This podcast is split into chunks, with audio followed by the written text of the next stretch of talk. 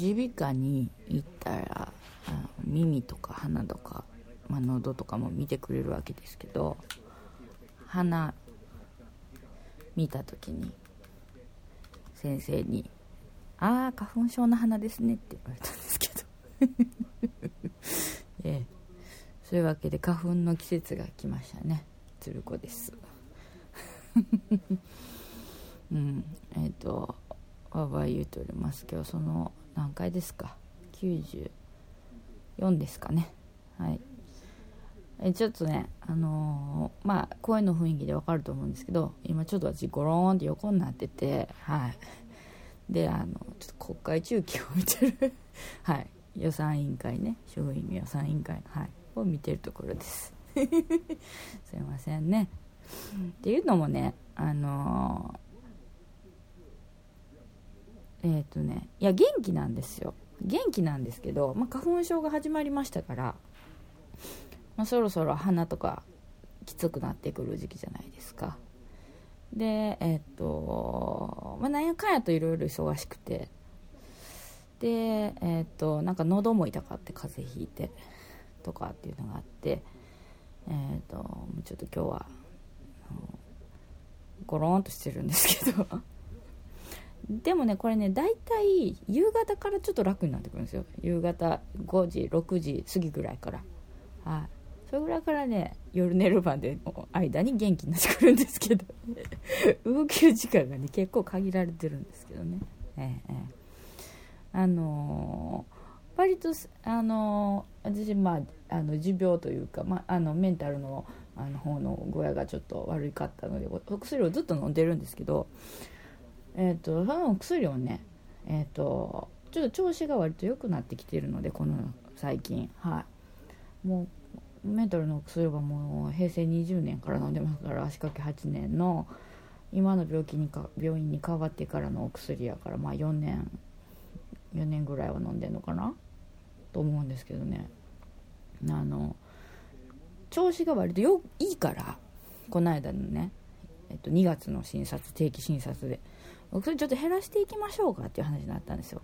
今までも割と調子が良くてあの薬減らせそうやなっていうタイミングはあったんですけどあのやっぱりねあの抗精神というか、えっとまあ、抗うつ剤なんですけどあとあと、えっと、睡眠導入剤2種類とか飲んでるんですけどやっぱね急に減らすとあれダメなんですよやっぱり。まあなでもまあそうですけど急に減らすとあかんって薬って、まあ、いくつもありますけどまあちょっと急に減らせないからで、まあ、急に減らしてまた様子が変わるといかんからっていう話になっててなかなか今までもちょっとねタイミングを見てて減らせそうやなって言いながらなんかこうちょっと時期的なものとかあのいろんな生活上のこういろんなごちゃごちゃがあってちょっと精神的にちょっとしんどかったりとかっていうのがなかなか減らせなかったですよね。で今回はあの診察に行った時にまあ割とまあ調子落ち着いてるというかまあ落ち着いてるような感じもあるしまあこういうこういうことがあってもまあこういうふうに自分で対処してなんとかやれてますみたいな話をねしたんですよね。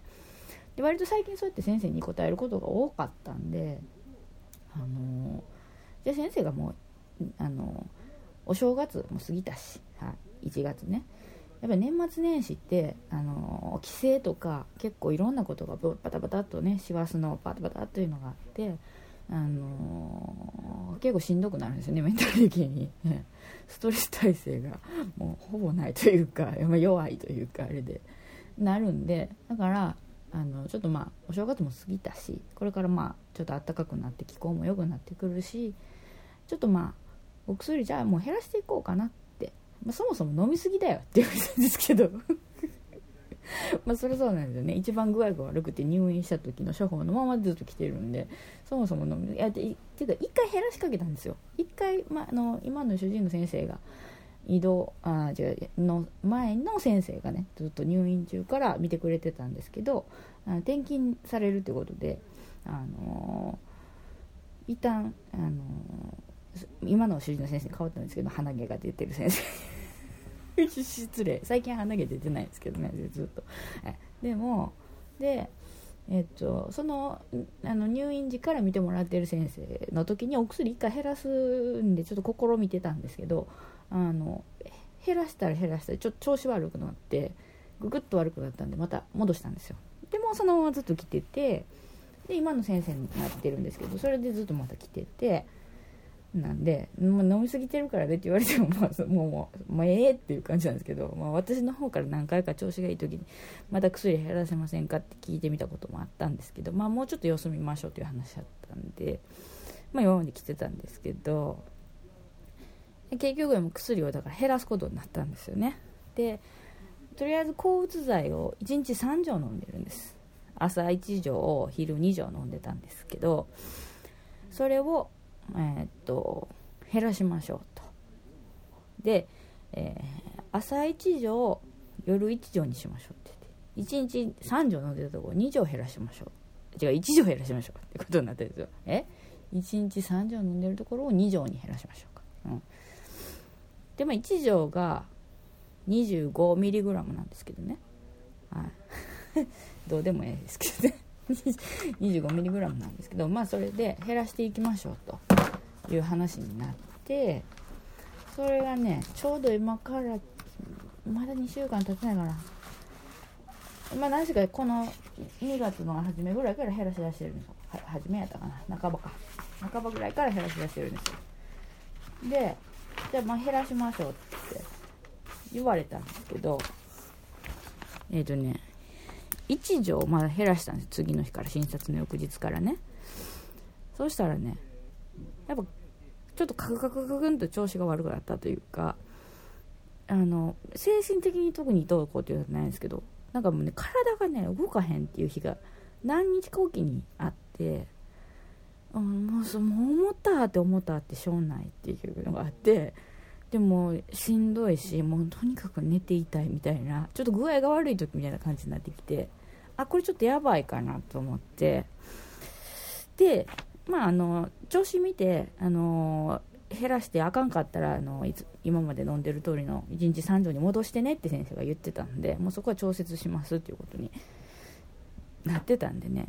でえっ、ー、とこれちょっとあかんなと思ってまた1日3錠にしてちょっと様子見てたんですけどちょっと落ち着いてきてるからえっ、ー、と1日2錠に減らしてって言われたんですけどえっ、とだから3錠1日今まで3錠出てたんですよ。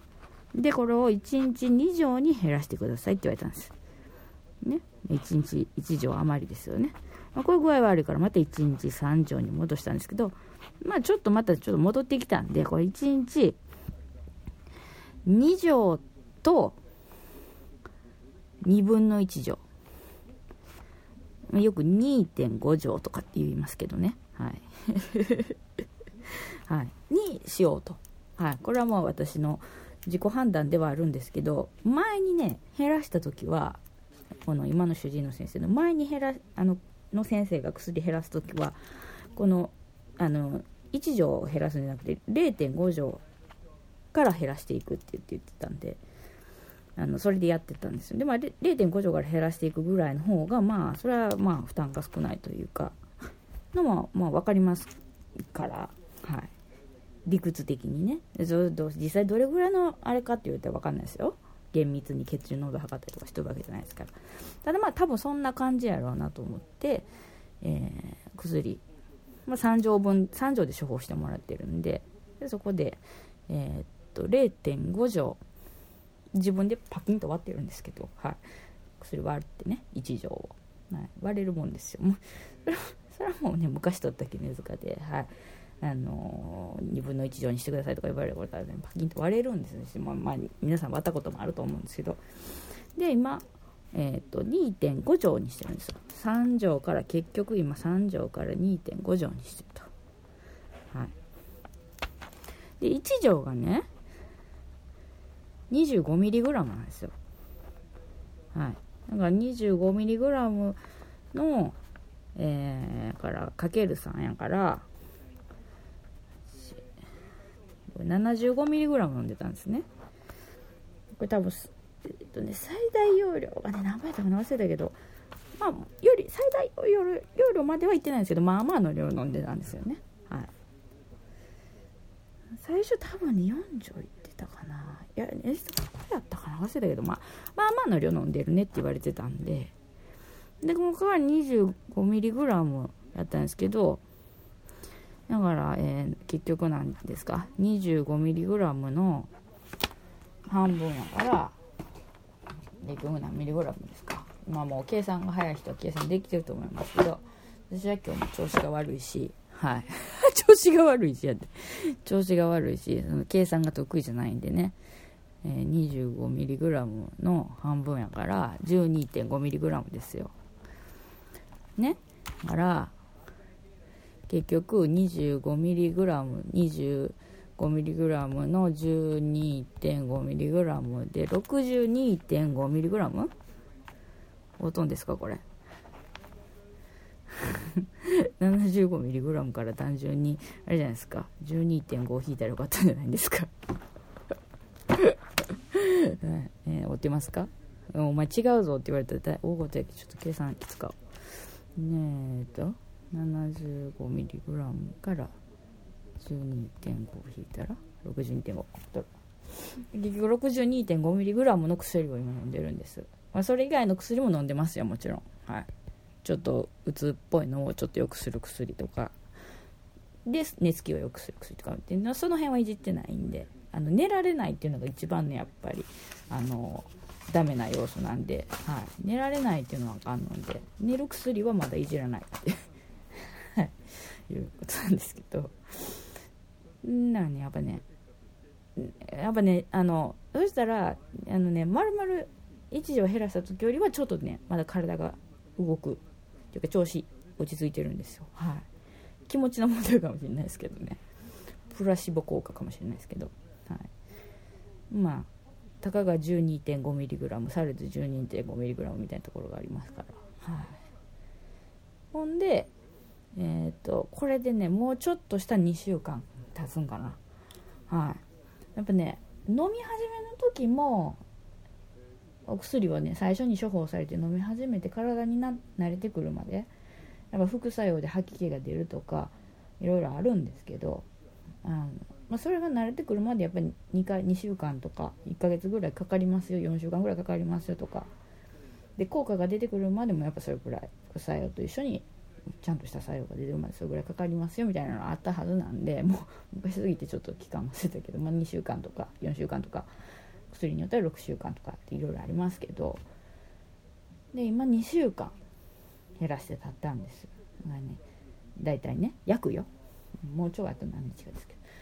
だからねやっとね体がねこの量に慣れてきたかなみたいな感じなんですけどやっぱね日によってねちょっとしんどいわ。ちょっと今日はあかんなっていうのがあるんで、はい、それはもう私の気のせいかもしれないですけどもここはねあのもう自然にさ、まあ、もう逆らわない、はい。はい、ちょっと今薬減量中でちょっと調子悪いんでって言って。はい、もうしゃあないでしょだってね。もう長いこと飲んでるんですから。もう、はい、やっぱねそういうふうにちょっと働き脳に働きかけてる薬なんで、はい。あのやっぱねちょっとそこはねちょっと私もせっかく良くなってきてるの体調崩すの嫌なんで、はい、慎重にしてるんですけど。なんで今ちょっとこれ横に寝そべって、はい、撮らせてもらってます。すいません。皆さんにちょっとご失礼ご失礼ご失礼。ちょっとごめんなさい。失礼ですけどすいません。どうも。はい。横になって、でじゃこ画面は国会を、はい、つけてるわけなんですけどね。ちょっとなんかちょっと音ちょっとちょっと音ちっちゃめに出してるんでちょっと雑音っぽく聞こえたらすいません。はい、やっぱちょっとあれなんやろ。あのテレビの画面にあの下に字幕出るようになるじゃないですか。あれってこれ何？あの国会の生中継とかで出えへんの？出るよね。であれ設定がちょっと私分かんなくてさしばらくいじってたんですけどねテレビのリモコンを。全然ちょっとできなくてはい。なんでちょっと音聞こえないのはちょっとあれなんでちょっと音はい。聞きたかった。すいません。あのあのあのあれですよ。ツイートとかでもあれですけどあの私がちょっと政治的な発言と言っちゃ政治的な発言というか、まあ、ちょっと政治っぽいことになんかちらっと言ったりとかちょっと安倍晋三さんのこと生理的に無理っていうのとか、まあ、言ってることを「お前嘘つきか」とかっていうので結構ちょっとディスってるんですけどあのそういう政治的なことを言ったりとか「お前安倍晋三のことを悪口言うとか どういうことやねんって政府に言うとかそういうのがあの嫌な人はもうちょっと聞かないようにしてもらっていいですか？はい、あのツイートとかでもちょっと割とそういうの最近ちょっとあのメンタル的なことを思って。いやそういうこともないですけどまあ、今のあのちょっとあの学校法人の話とか割とちょっと場所的に近いしちょっと気になってたんですよあそこの場所のところが。なんか工事してるから大きい通時々通るんですけど。なんかえらい大きいもん作ってんなんやろなみたいなの思ってたことがあったんで一時。でちょっとなんかちょっと身近な話やなと思って余計に。でいろいろちょっとこうねあのそういうの見たりしてちょっとツイートしたりとかもするんであのツイートとかでもちょっともう嫌やなと思ったらもうあのブロックなりミュートなりはい、なんなりしてもらったら、はい、いいかなと思ってて。すいません。政治ねまあそういうのね。言うてもやっぱりあの私たちの選んだ議員さんということで、はい、次のまた選挙のに向けてねこういうこと言ってる人なんかって見ないといけないし我々の、生活にも直結した問題があるので私も、え知らんふりはできないんでちょっと割と見て 見てるんですいません。はい。ね、何がね正しくて何が間違ってるのかがよくわからないんですよ。フェイクニュースなのか正しいことなのかプロパガンダなのかレッテルバリなのか。でんでんなのかしどろもどろなのか。ですよ。でんでんとか言うてしまったまたそういうこと言うたらいかんのにね人の言葉じり取ってあの言うたらあかんけど。でもさでんでんはひどないですか？えっ？と思って私も。思わずもうほんまねあの最初全然知らへんって朝起きてこうツイッターパーッと見てて電車の中なんかなんか電車家かで見ててななんか「でんでん」って出てきてあれ何やろうな思って。てっきりあの役者さんの方のでんでんさんや思って。役者さんのでんでんさんなんかあったんかな思って心配して見たらでんでんさん好きなんで。そうしたらもうあれやったんですよ。あのなんとかうんぬん。でんでんって言ったって。びっくりしましたね。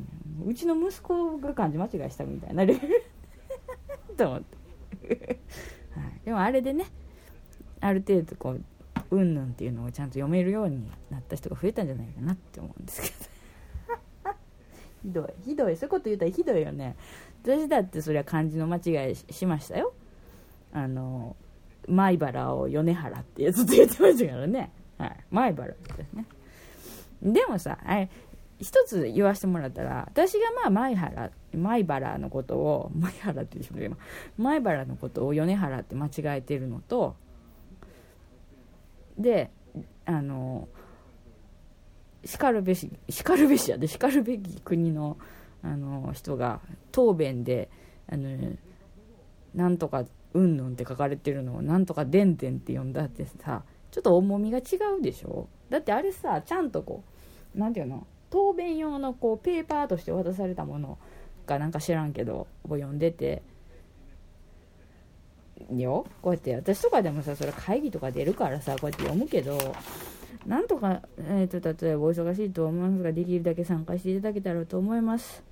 えー、とかって書いてあるじゃないですかこれをまあ棒読みするというか普通にこうあの自分の準備したペーパーだったりこれ読んでくださいねって言われたペーパーだったりとかして読むわけじゃないですか。議会議で。私ちょっと出られないからちょっと読んどってとか言われることもあるじゃないですか。でこうあ分かりましたよって言って。じゃあ注意事項としてはなんとかかんとかでとかって。一応目通しますやん1回は。いくら直前に渡されてもええと思ってこう。で読んでてよ。こうやってなんとかかんとか、えー、そのようななんとかかんとかうんぬんということに関して言われましてもとかっていうのさ。いくらなんでもでんでんはないんちゃう えまあそのなんていうの？ちゃんとした会議でさなんとかうんぬんっていう言葉自体使わんような気がするんですよ。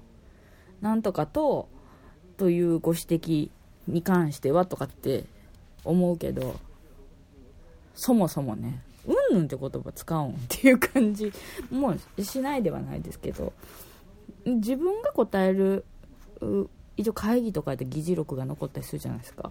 私なんか議事録が残らない会議ですけどそういうとこにさ発言するのにさありえへん言葉遣いでしょってんてって。それをさ言うって何なんかなと思って。なんかなんやろなと思って。思いません？思わんか。もうなんかその目の前にあるこのペーパーを読むことだけにいっぱいいっぱいなのかなと思って。なんかそっちの方を心配するというかあのー、心配するというかなんかものすごい大物なんだ分からへんけど。うん、ななんやろな。なんかあなんかまあちょっと改めてちょっとえー？っていうところ通り越してちょっとすごいんかなこの人って思うっていうかまあごめんなさい。ディスってますけどね。ええ。えもうい。いや自分が答えてる時にあの「やじらないでくださいよ」って言うけどあんたも大概やじっとるやないのっていうとか。これはでも全議員さんに関してですよって思うけど寝てる人もいてるんやから。どうなんて思うけどまあなんか知らんけどあのまあ国会中継見ててお前なんていうんですか？この人らでも国民が選んだ人なんやなって私も含めてねって思うとなんかやっぱりなんていうんですかね人間臭いところ。やっぱ結構ちらほら見えてきてなんか先生とか言って議員さんとか先生とか言ってるけどただのおっさんおばはんやなみたいなとか。もうこの人あかんなとかね思いますよね。でもまあそれが自分の選投票1票でこうまた次の時に出るか出ないかとかってことはまあねいろいろありますからまあ一概に言えないとこではありますけどうんなんかなあっていうなんか自分らの代表やと思って国の行く末だったりいろんなねこと決めてもら決めたりなんかしてもらってる話し合ってもらってる人たちってこんな頼りない人たちなんかみたいなのとか。いやまあそれは自分がもしこう議員で出たらどうかって言われたらそれはできないですよ。できないから。まあそれ立派なんでしょうけど。なんかそんな大事なテレビに映ってて全国で見られてんのに平気で居眠りしてしまうとかなんか下品なやじって「えへとか言ってるとかって言ったらなんかほんまなんなんやろなみたいな。やりきれなさみたいな。やりきれなさっていうか、まあ、まあ感じますよね。まあでもっていう私もその何て言うんですか国会見てるのはなんか面白いこと起こらへんかなっていうちょっとした野獣馬根性みたいなのもあって見てるし、うん、まあねそんな崇高な目的で見てるのかって言われたらそうじゃないとこもあるんで、うん、どっかでちょっとあらさ探ししてあの人ネクタイ曲がってんなとかそのスーツの色似合ってへんのちゃうとか そのスーツにそのネクタイ合わすのみたいなとか。なんであの人あんなんしてんのとか行動的なことね、はい、とかって思ってるんで、まあ、そんな偉そうなこと言えないですけどね、えー、まあでもまあまあ私らの選んで代表が一応話し合ってるんでお前らそんなこと言っとる場合かってもっと大事な話あるやろみたいなこと言うのもまあ一つの国会の見方かなっていう気はしますよね。ええでまあ、ニュースでね国会でこんなこと言ってはりましたよっていうのがねあの言葉尻だけ取ったりとか、まあ、その前後の文脈とか全てのことをこう流れをじゃなくてこうその一言だけ切り取ってとかだったりするじゃないですかそれこそ「でんでん」って切り取って また言ってる とか「溝溝溝言う」と かそこだけをフィーチャーしてしまうから。うん、まあねできればま全体見たいかなって思いますけど、まあ、見てるうちにこっちも寝てしまう時ありますね。っていうかもう何言ってんのか全然分からへん時あるじゃないですか、はい、だからまああれなんですけど、まあ、まあそまあ、そういうことなんで私がちょっとまあそういうねなんか政治のことに関してちょっと無責任なこと言ったりとか議員さんディスるとかいうのがちょっとねあの目に余る時が多分あると思うんでもしそういうの嫌やなって思われる方がいたらもう聞かないように。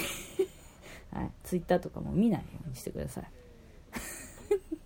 はい。そもそもこんな面白くないポッドキャストなんかもう聞いてもらったらもう申し訳ないよね。そうなんですだからね結構今日もう2月終わりでしょ。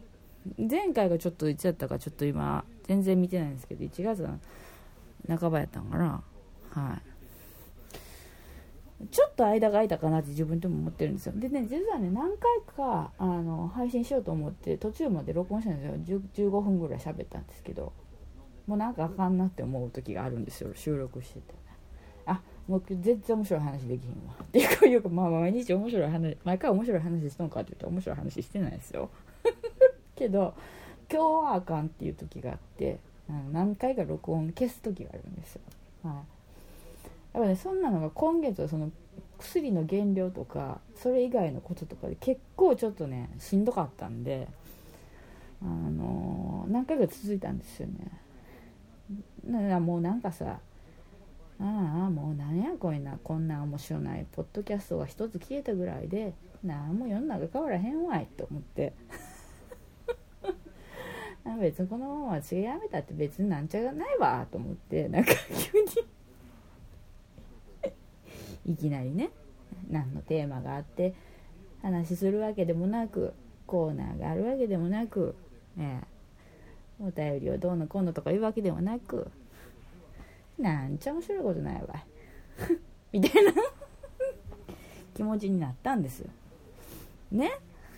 なんか聞いてもらってる人に対して何か面白かったんかどうなんかなみたいな感じとかも考えとったらなんなん世の中に何百とポッドキャストがあってねネットラジオとかポッドキャストってあってねいや面白いってこう皆さん絶賛するようなやつもあるんでしょう、はい、私はもう自分が合うものしか聞かへんしあの配信者として他の人のもちろん聞く聞いたりとかあの好きなものは聞いたりとかしてるんですけど必要以上に聞くとあの自分がそっちに寄っていってしまうっていう意志の弱さがあるので自覚してるので極力あのすごく面白そうやなって思っても最初の5分とか10分とか聞いてちょっとやめてしまうことって多いんですよ。はい。まあ、聞くやつは聞きますよ。もちろん全然その私があの何ですかあのそっちに引きずられるほどの技量がないって自分で分かってるやつとかね、はい、もうあの次元が違う面白さっていうか、はい。まあ、敬愛するものとかね。そういうのを見てるわけなんですけどあの国会中継が終わった。であのもう見てるわけなんですけどそのね。世の中にあまたあるね中にね。そんなもう全然ほんまもうなんなん私みたいな。軽いひがみみたいな感じもあるんですけど、ね、みんなおもろいおもろい言われててう、ま、羨ましいなみたいな。でも私のポッドキャストはそういうんじゃないじゃないですか。私がただ自己満足でベラベラあの自分のこと喋ってるだけのえもうこれ何て言うんですか。軽い無音状態って人ってあかえってストレス感じるらしいから。あのそこのなんかね無音状態だとストレスを感じるからそこにちょっと音が雑音が入ってた方がいいって言うんですよ世の中ね、えー、そこでなんか脳科学者の人やったかなんか言うてましたよ、えー、完全な無音状態っていうのはやっぱ人間にとってストレスなんですって、うん、だからなんかまあそういう時にちっちゃい音でなんかなんか言ってる。なんかの音が聞こえてるっていう雑音程度のね、えー、ポッドキャストだってこと。分かってるはずなのに自分でも十分自覚してるはずなのに面白いって言われるよりディスられる方が多いって分かってるのにちょっとだけ。やっぱり自分可愛いみたいなとこあるじゃないですかやっぱり。私自分大好きやし。自分可愛さみたいなところが出てね。癒しいですよね。どうせ私なんか面白くないですよ。みたいなどうせ。くだらん話を。垂れ流ししてますよ。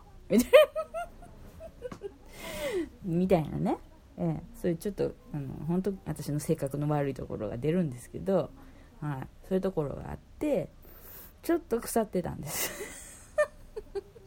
ちょっと腐ってました、はい、でもねそういう時にやっぱねちょっと腐ってたんですよね。でねでもねそういう時にまあなんかこういうの言うとまたおかしい。変になんか自分の好きな人の話をするからなんかちょっと変な感じがするかもしれないですけどそういう時にねあの私が大好きなポッドキャストの一つのえいろいろ何個か聞くやつ、はい、あるやつの中の一つあの血液型ゾーンねあるんですけどそれをまああのやっぱ人間無音だとストレス溜まるから聞いてるわけですよ。シーンと寝てる時とか具合悪いなって思いながら聞いてるわけですよ。そしたらちょうどそういう気持ちの時にねあのいいこと言うてくれるんですよ。ポンと。はい。だからそのネットラジオみたいなねそういうもんってねポッドキャストとか。もちろんそのプロとはねやっぱ違うしその同じ土俵に上がろうっていうのもなんかちょっとおこがましいしそのまず自分が楽しいやってる人が楽しいっていうのがまず大前提でないとあかんのちゃうかみたいなことを、まあ、なんかの話に絡めてこう諏訪山先生が言ってはったりとか、はい、別のなんかね話題に絡めてねとか。あのー、うん、そういうのがポンとこう聞こえてきてね。あそうやった。私ちょっとおごおごりとひがみと何かわけのわからん自己愛みたいな もので腐っておりましたと。はい。そんなね数あるポッドキャストの中の面白いものとプロがやってるようなものとかセミプロで面白いことやってかる方とそんなことは関係ないんだと。私がやってて私がまず面白くないと私が楽しむというかこの具合が悪い状況すらもネタとして配信するとかね。あちょっと大事な忘れかけてたものを取り戻せる一言やなと思って。はい。そうそう。がねあのランダムに聞いてたんですよね。過去放送を。そしたらねなんか2回ぐらい そういうのがポンポン続けてやってあっ!って思って今日撮ってるんですけど うん、そうなんですよ、えーまあねまあ、ちょっと具合がというか、まあ、ももそもそした感じで話してますけど。はい。とね。だからまああのあれなんですよ。基本的に面白くないっていうね人が多いと思うんですけどまあいっかみたいな、はい、ただやしね。ただやしねって言ってもまあそのダウンロードする時の何？パケット代とかそのね携帯やったらパケット代とかそのスマホとかまあ、通信料インターネットのとかがかかるとか厳密なこと言われたらあれやけど、うん、プロじゃないしなみたいな。はい。自己満足だっていう基本に立ち返りましたね。はい。でまあ今ちょっとそのけだから今日ももう全然何も考えてないんですよ。はい。あのいくらかこうネタ的にこうちょっとメモしてることはあるしああるんでそれは話そうと思ってで私さっきの何話しとったっけ？ちょっと今一旦止めたんで。あそっか。私がひがみっぽい話か。ひがみっぽいひがみっぽい話。ひがみっぽい話ね。そうそうそうひがみっぽい話でした。そうそうそう。あのちょっと話変わるんですけどえ、まあ、大幅に変わるんですけど、まあ、いつものことなんであれなんですけど私ちょっとあんま詳しくないんでよくわかんないんですけど電波とか。で電波？電波って何？電波というかそういう通信機器とかで、ね、そんな詳しくないからあれなんですけどあのさっきね息子と話してたんですよ。でね息子と話しててバーっとまあ話しててふって気が付いたんですけどね。電話の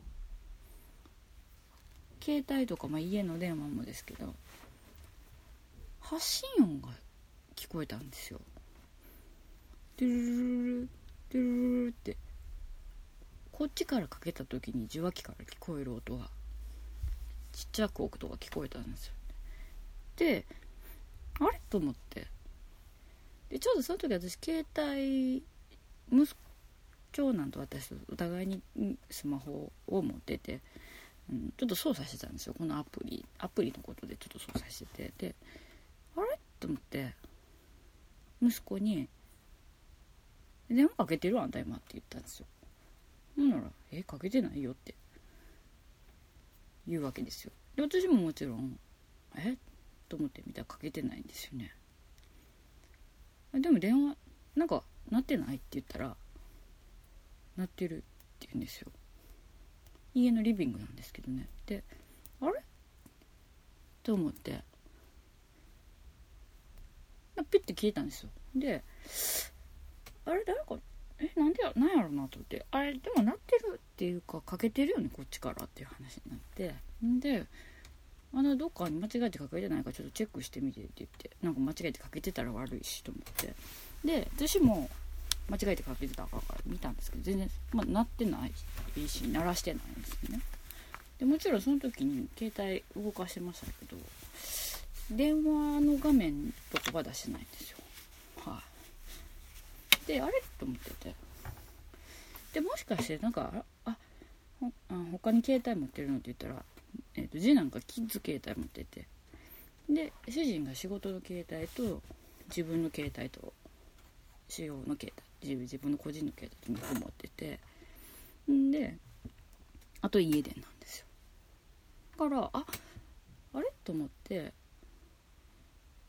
次男もいてたから次男見たら次男は電話触ってないんですよね。いつも入れてあるこう。机の上にちっちゃいカゴがあってそこに電話を入れてるんですけどキッズ携帯をもちろん鳴らしてないしなったら別の音がするんですよ着信音が普通のであ主人かなって思った時見たんですけど主人のいつも携帯置いてるところもないしっていうか鳴ら鳴ってるんじゃなくて呼び出しるんじゃなくてこっちから鳴らしてる音が聞こえるんですよ誰と思ってまあでも鳴らしてないね。鳴らしてないんだったらまああれかと思って。変やなとは思いながら。またちょっとあの息子と話続きの話をしてたんですよ。ほんならまた聞こえるんですよ。ドゥルルドゥルルって「あちょっと待ってまた鳴ってる」って言って「鳴ってへん?」って聞いてやっぱ鳴ってるんですよ息子も鳴ってるって言うんですよであれなってるよねやっぱりって思って。私そこでままた横になってたんですけどちょっと起き上がってなってるよねって言って。家電とか主人がいつも携帯置いてるとことかリビングとかふわーって見て回ったんですけど。もちろん自分の携帯もですけど。鳴らす操作誰もしてないんですよ。でもそうこうしてるうちにまたその音鳴らなくなったっていうか聞こえなくなったんですけど。と思って。こっちからかけてる音って。私っていうか 私とか誰かがかけてないとならないでしょ。でそのともねなんかねかすかなんですよ。ちっちゃい音なんですよ。であの時々携帯のスピーカーフォンで電話かける時とからその時の呼び出し音って結構大きいでしょ？スマホのスピーカーから聞こえるから。で違うなってほんと置いてある電話からこう漏れてくる感じぐらいのちっちゃい音なんですよ。あれなんやろうなでもまあなんか変にあれなんもちょっとあかんなと思って、まあ、あまあまあいやかけてないんだったらいいわみたいな話してて。そしたらまあその話終わってちょっとしたら主人帰ってきたんですよ。であでな急にちょっとバッて帰ってきてから帰ってきたから「あ帰ってきた」って言って。であれ？さっきさ携帯鳴っとってんけどって言ってまあそんな時間経ってなかったから携帯鳴ってってんけど今日忘れてたって聞いたらいいやって2つ自分のポケットから出してきて。あれ？やっぱ違うやんな。ってなったんですよ。そんなんてあんの？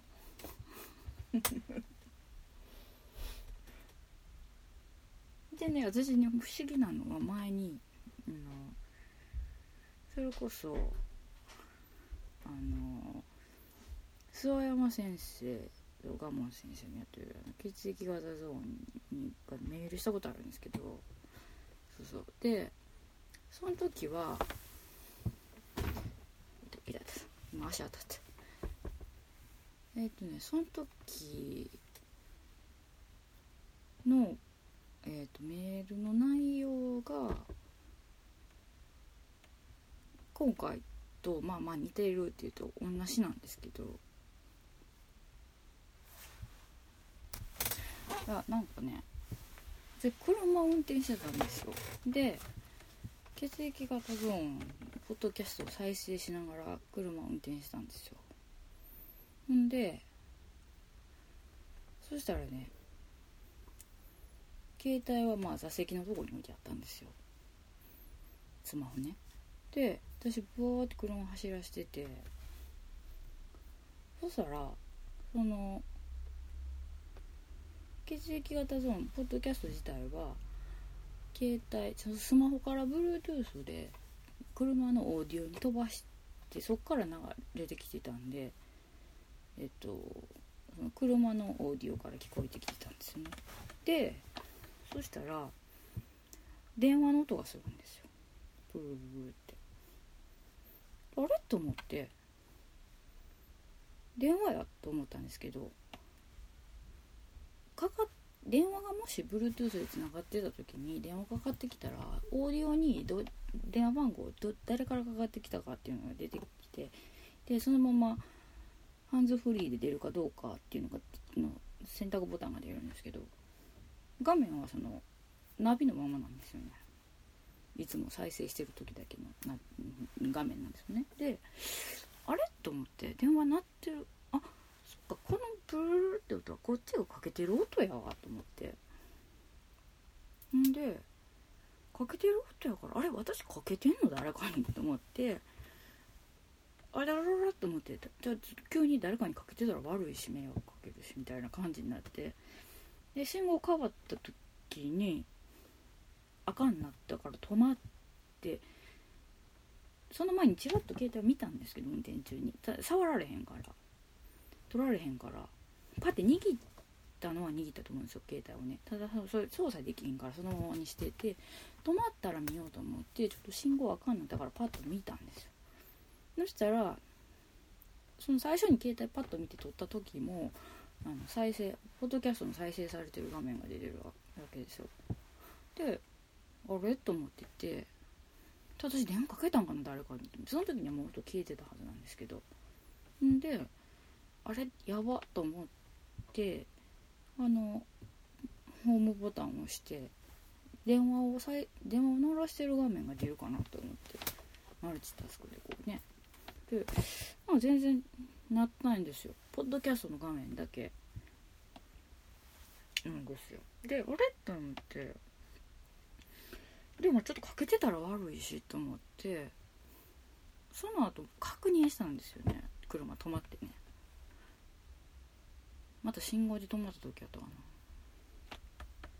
そしたらどこからもかかってないしかけてないんですよ。であれと思って。あれかけてないわなと思って。それはもちろん運転してるし。あれ？って思ったことがあったんです前。それがねなんか1回か2回ぐらいあったと思うんですよね。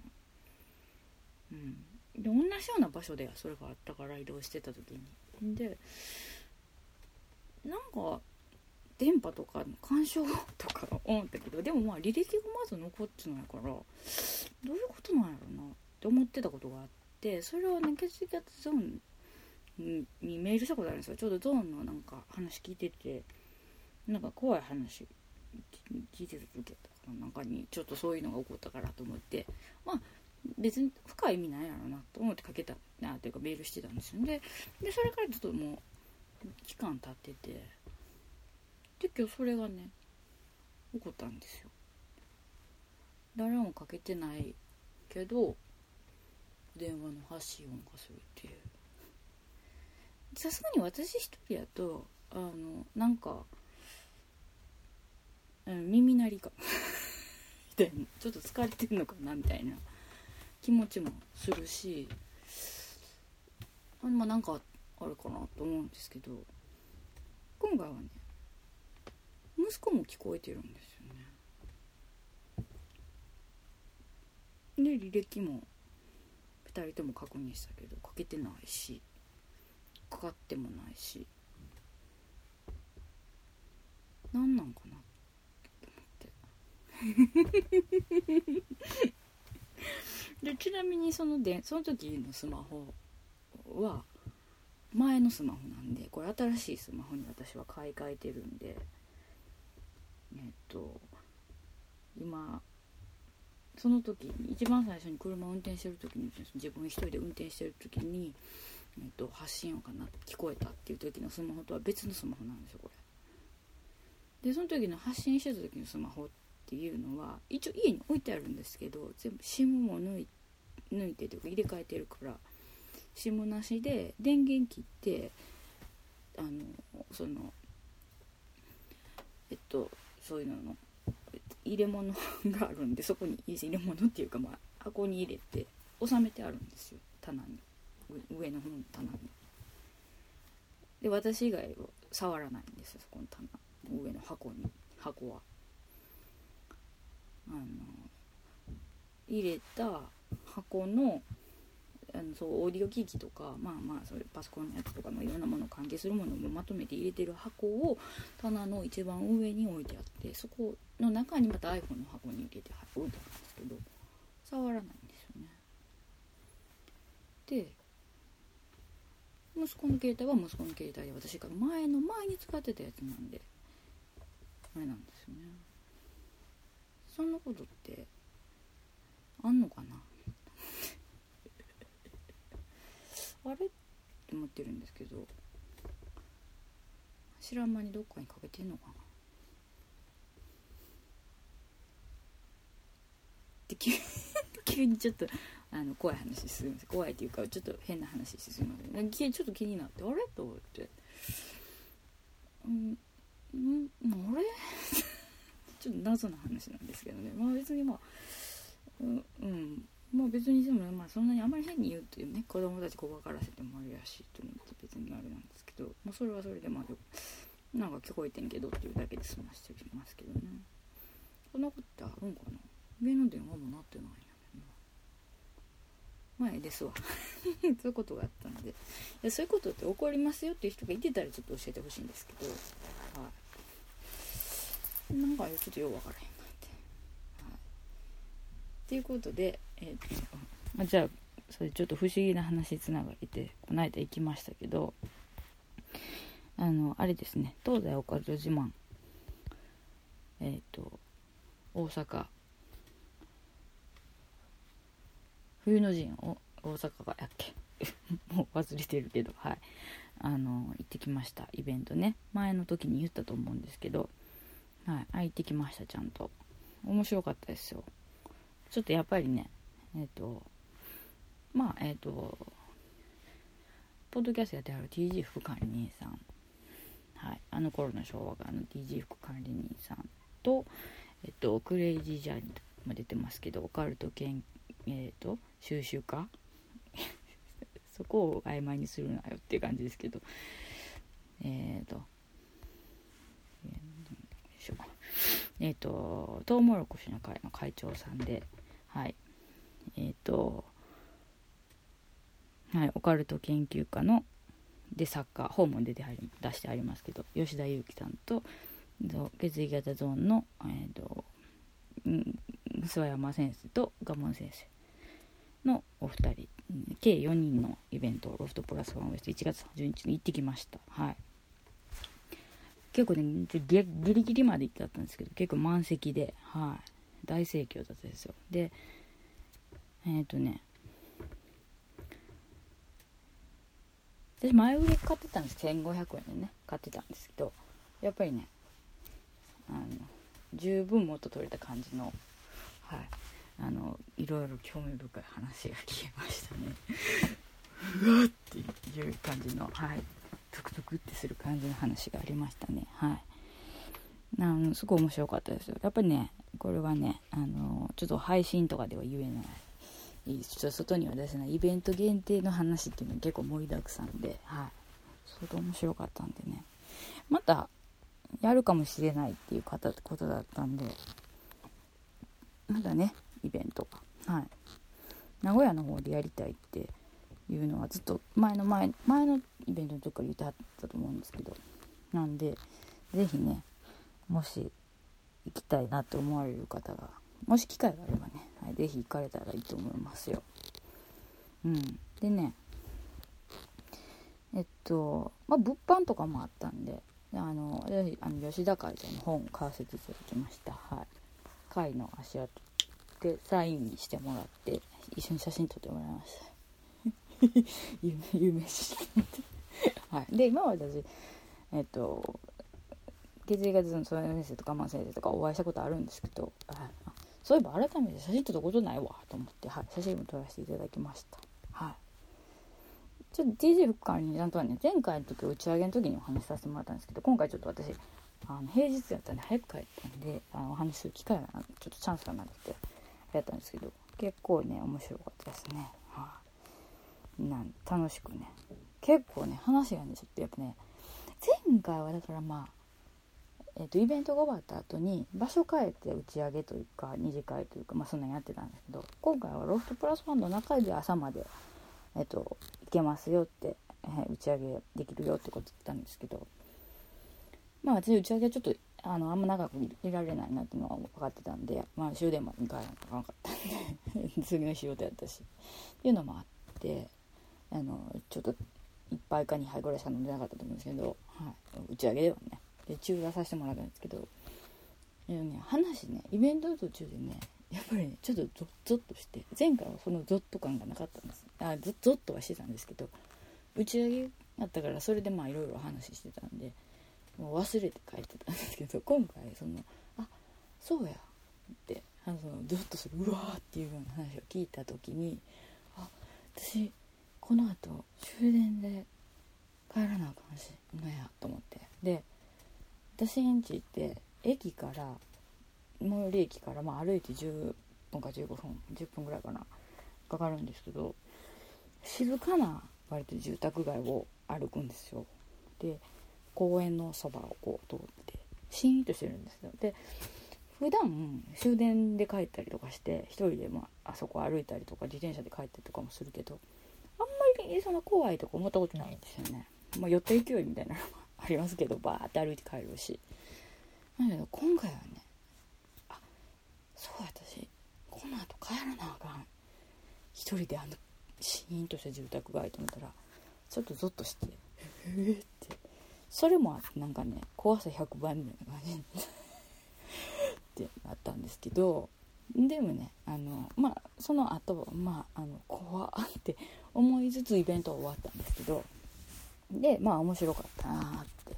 でその後、まあちょっとあの打ち上げの時間ちょっとだけあのおらせてもらってて、はい、怖い気持ちがちょっとだけ薄まって、はい、よかったな帰れました無事に、はい、おかげさまで皆さんのおかげで、はい、ありがとうございました。なのね話はねほんとね未だにちょっとイベントでのいろんな話まあもちろんちょっと笑える感じの話もありつつあのおおっていう面白いなっていうのもありつつゾッとする話がもちろんありでゾッとする話が結構ね思い出すとやっぱりまたうわって思うんですけどね、はい。あのうん、すごくいいイベントでしたね、はい、ただの怖い話。ただのオカルトじゃないぞっていう感じ、はい、なかなかね内容は濃かったですねこれ。はい。無事に行ってきました、はい、でその後に2月に入ってからはえっ、ー、とあれなんやっけ。阪急の梅田スークのあれいつも言ってますけど彦根のあの何やっけ。違う違う違う今別のちょっと見てた。箱根のじゃじゃ彦根のもう箱根と彦根間違うたら全然違うじゃん。はい ちょっと自分でおかしなってみると終わると思うはい、えっと彦根の,、はい、あの服屋服屋さんのねハンドメイドの服屋さんの,、はい、あの雅子ドットさんとあとお花とシルクのお店のカール・アンジェルさんとイラストレーターの川村淳平さんのあの期間限定ショップに、はい、行きました。行きました行きました。でも今回はねなんかね前回に比べてあんまり行けてない気が 参加率がちょっと悪かったような気がしますけどね。はいでも行きました。ね、阪急がねちょうどあのイベント催事してたんですよ。10階の梅田スープってとこであるんですけどいつも。その下の9階がチョコレートのあのバレンタインのイベントの時でもうね地獄のような混み具合。ここ地獄みたいなぐらいの人の多さだったんですけどね、はい、でもまああの一応ソフトクリームを食べときました。チョコと抹茶のミックスのソフトってやつはい。あれはあれで美味しかったんですけどね、はい、そうそう。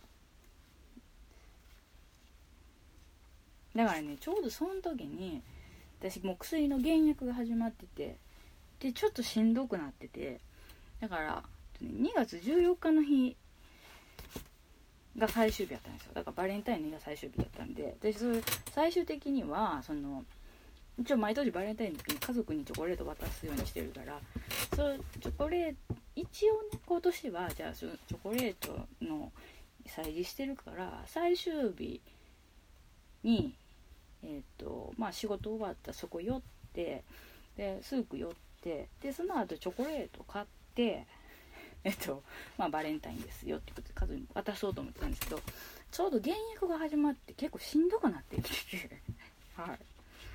それで最終日行こうと思ってたんですけどのしんどい日しんどくない日しんどい日しんどくない日とかってあるんでちょうどしんどい日に当たったんですよ14日 朝から起きたらもう朝から起きたらというか朝起きられへんくてしんどくて、うん、体が全然動かへんと思って。で仕事結局休んないんですよその日も。で休んででも一日中寝ててなんか結局ちょっと最終日行けなくてでチョコレートも準備できてない。なってて、うん、これあかんわ。さすがにちょっとチョコレートだけはと思ってあのボッサボッサな中であの顔ももうムクムクやったんですけどむくんで。あの帽子かぶってマスクしてノーメイクのままで、はい、近所のイオンにです チョコを買いに来ますよね必死で。なそれでまあ一応バレンタインはそれで終わったっていうことでね。であの話がいろいろ前後しますけどこのあの期間限定のこのお三方のやつはね大盛況やったみたいですやっぱり。はい。私が行った時もお客さん結構ひっきりなしで。今回はねえっと私そのお花のセレクトのお店のカール・アンジェルさん彦根のね、はい、の、えっと、オリジナルのバッグ。はい。ちょっとこう肩からかける感じのちょっとしたちっちゃいオリジナルのショルダーバッグ。もう簡単なやつ。簡単なやつって言ってほしいけど、はい、それを買あの買いました、はい、でえっ、ー、とあとドライフラワーを、はい、いくつかちょっと買わせてもらって。であのお店でお話しして。お前かなんかバカバカバカみたいな話をねしてすみませんっていう感じなんですけどお店の邪魔やね。でえ、っとであと河村淳平さんの新顔絵ポートレートの会がまだあったんでえ、っとその時その時じゃなかったんですけど ちょっとあのポートレート描けますよって言ってくれたんでちょっと書いてもらいました。はいすいませんでした。はい。でねちょうどこの時にあの他のえっとまあいつもいつもあの催事というか10回数区いろいろことしてますけどちょっとその時にねえっとエスカレーター上がって一番目立つところにえっとえっ、とね癖があるのに花がない。最果てファクトリー。ファクト最果てアクセサリー。言えてないもんね。アクセサリー。ファクトリーザッジさんって上田照夫さんっていう方が作ってる。アクセサリーの、はい、真鍮とかのねアクセサリーの出店してはって。で実はこれねもうちょっと何年前か分かんないんですけど自分が体調をものすごく崩す前にあの偶然こう、まあ、ネット経由であのそういうの作ってはるっていうのを知っててあのこうなんかちっちゃいドッグタグみたいな感じの板に板っていうか金属のこうプレートにあのこうなんていうのこうなんかこう文字打ち込んだりとかしてはってそういうのを作ってはるって聞いたのして見てて。でその時はね多分アトリエにお邪魔したんアトリエにお邪魔したんと思いますっていうかアトリエにお邪魔してねそのちょっと買わせあの買わせてもらったことだったんですよ。でその後私具合がグーって悪くなったからそのアクセサリーというかその作ってもらった買ったやつとかあとねこのねピンバッジ買ったんですけど それをねどっかにしまい込んでて今ねそこのどっかにしまい込んでるやろうなって思われるところの手前にいっぱい物があって ちょっと探し出せなくて。ずっと気になってるんでちょっと探し出したいんですけどちょっとねちょっと手間がかかる。ちょっとできないんですよ。私のものじゃないものとかがいっぱい置いてあったら取れない取り出せなくって。ちょっと非常に心苦しいなと思ってて。で何回か梅田スープにこれあの行くようになってから何回かお店出してはるのはしてたんですイベントの時に。でああと思って思い出してあこれあの時のと思ってて。でそのいろんな文字とかをこう糸の子でその金属のあの薄い板をバーッと切ってあのいろんなアクセサリーとか使ってはるんです作ってはるんですけどそれをね見てはいたんですよ。ただちょっとあのその何ですか今前にも作ってもらったやつっていうか買ったやつゆっくり知れずっていうのもあるしであの覗いてはいたんですよ。スーッと見てはいたんですけどあれだったんですけど今回はちょっとはい勇気を出して ちょっと声かけさせていただいてはいあのー、でねえっとね最初その初日に行ったんですけどえっとねピアスを買いました最初に。えあのツイッターで写真あげてるかなと思うんですけど。えっとね晩酌セットの片っぽがあのお箸持ってるこう手先がこうででもう片っぽがあのおチョコを持ってる手先のがこうついてるいやあのピアスなんですけど、はい、それをね買ったんですよ。で他にもいろんなあのその漢字とかモチモチーフのものとか他にもいっぱいいろいろあるんですけどでねその時にね漢字ってあの「血湧き肉踊る」って言葉ありますけどあれの「血湧く」と「肉踊る」っていう漢字その4つの漢字を2つ2つに分けた左右というか、まあ、2, 2つ2つえー、っとだから2つセットの「血湧き」と「肉踊る」っていうピアスを見てたんですで前にねインスタでも見てたんですよそれ。はい。こっそりね。見てたんですでこれうわーと思って他にもいっぱい感じのやついいやつがあるんですけどね。うわーと思ってて実物見てうわこれなーと思ったんですけど晩酌セットを買って帰ったもんだからちょっと考えて。で後日またもう一回行った時にもう一回見見させてもらってうわーって思ってで自分の好きな文字とか言葉をオーダーでお願いすることもできるんですけどなんでそのオーダーしてもらう字とかも考えてたんですずっと。そっから。であこの文字とこの文字をピアスにしてもらいたいなみたいなのをずっと考えてたんですけどいや考えてたらいっぱい浮かびすぎて抽出つかなくなって自分の中で。ちょっとこれは一旦置いといてオーダーはちょっと一旦置いといてって思ってであのー、結局ねあの千葉木肉踊るピアスを買いました、はい、ちょうどねいいサイズ感ですよ。でねあのでもその時に買って結局その時晩酌ピアスもその当日その日買ってすぐその結局その後すぐ結局なんですかえっとそのあの雅子ドットさんとかのあのお店のとこでバリバリって開けてつけたんですけど 今回もあの買ってお会計の時にねきちんとあの包んでくださってたのに「今つけていいですか?」って言ってバリバリって開けて つけてっていう。いつものお得意なパターンですよね。買ってすぐ着て帰るとか。はい、あのいつものお得のパターンなんですけどその時に買って開けてつけさせてもらってはい。でちょっとその後あの川村淳平さんのドローイングしてもらえるってポートレート書いてもらえるってことなんで書いてもらったんでそれを多分 Facebook じゃなくて Twitter に上げてるような気がするんですけどね。はい。多分上げてると思いますけど。はい。いい感じに書いてもらって。その後もあのお酒を飲む席にはお酒を飲む機会がある時は晩酌セットのやつ つけて、はい、で別の時にはあの血脇にコートルピアスつけてっていうのをしてますけど、はい、ですね。あの何やっけクリーマか。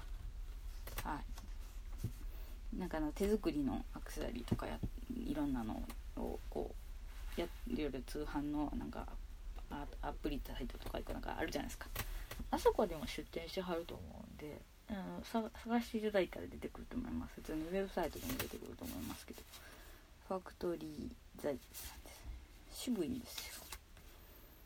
癖っていう感じ。これも欲しいですよね。これねあのめっちゃいいんですよね。はい。他にもいろいろちらちらと見ましたけどね。ちょっと本当今回はちょっとあんま阪急阪急自体にちょっとあんま寄れなかったなって忙しかったりとかもしたんで、はい、ちょっと体調が悪かったっていうのもあってちょっと今回ちょっとね心心苦しいじゃないよね。ちょっと心残りみたいな感じがあるんですけどそれはまあ、それで楽しかったですけどね、はい、でえっ、ー、とねえっ、ー、と雅子ドットさん単独ではまた3月9日から3月26日に芦屋の阪急芦屋川駅の近くのところの、はい、西に徒歩5分の余白っていうギャラリーさんであのシャツとカバン。これは雅子ドットさんだけの単独のやつみたいなんですけどはいそれがあるっていうことで。空いてるお店。あお店がね空いてる日があんまりちょっと少ないみたいなんですよ。月水。月火木が定休日。はい。ではい。祝日の月曜日20日は営業しますって書いてますけどはい。もうまたやるそうなんでまずちょっと覗きに行こうかなと思ってますけど。はい。そんな感じで行きましたイベントには。他なんかあったかな？もうなんかボーっとしてるんですけどね。はいはい。なんかあったような気もするな。というのあったかな？なんかありましたかね？なんかありましたかね？じゃないわ。ちょっと見てみよう。はい。だからツイートをねしてもらってるんですけど。そうですね。あのそう前回私がほらあの同窓会の時の話。してますね。はい。あの同窓会の時の話してますわ。でそれに関してねえ、なんかわかる気がするっていう。ご意見いただいたりとか。はい。あとなんですよね、えー、これね。すぐに出てこないっていうね。うーんと。すぐに出てこない。すぐに出てこない。すぐに出しとけよっていう話ですけど。うんどっから出したらいいかな。うんと。ほんますぐに出てこないね。ほんますぐに出てこないね。うんずっとどこやったかな。お気に入りに入れてたはずなんやけどな。出てきやせんわ。出てきやせんわ。うんねちゃんとあのあれですよ。ハッシュタグもつけてくれてんのにね。出てきやせんちゅう。あこれか。はいはい。うんえっとはい、しばらくぶりの同窓会に挑む際の心構え。その奥にある、えー、黒い思惑。そして淡い期待。人の心理えぐってますね。最高です。っていうタカさんがね。はい。あのしてくれてますね。はい。ワイを聞きながら帰宅中イヤホンをつけて笑いを押し殺してるあの方もワイを聞いてるのかなっていうのね。いうのを言ってくれてましたけどね。書いてくれてましたけどはい、はい、そうなんですよね。聞いてないと思いますけどはい。であとそうですね。あとあそうだそうだ。であとトルネードウェブグラフィックスさんっていうはい。あのフォローしてくださってるんですけどがあの89回のを聞いてくださったっていうのでツイートしてくれてるんですけどこれ前え実？